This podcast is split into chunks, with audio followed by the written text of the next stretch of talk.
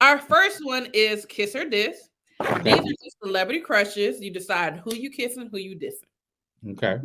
All right. We have Holly Berry or Carrie Hilson. Who you kissing, who you dissing? Oh, Holly Berry kissing. Okay. Yeah, absolutely. Not even a question. Not even close. Okay.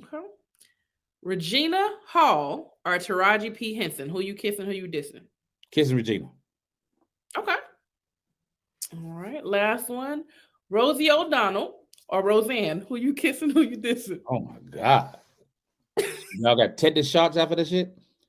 Uh, oh god, shit. That's hard. Gotta pick one. Good lord. Oh, I know I'm supposed. To, I'm supposed to ask you fast. I know I'm supposed to ask you fast. I know. I know that. I know everybody answer fast. I, man, good goddamn. No, everybody don't answer that one fast. It, it feel like you trying me right now. You trying me? like that's. Oh my god, Last one a little hard. Jesus, that's bad.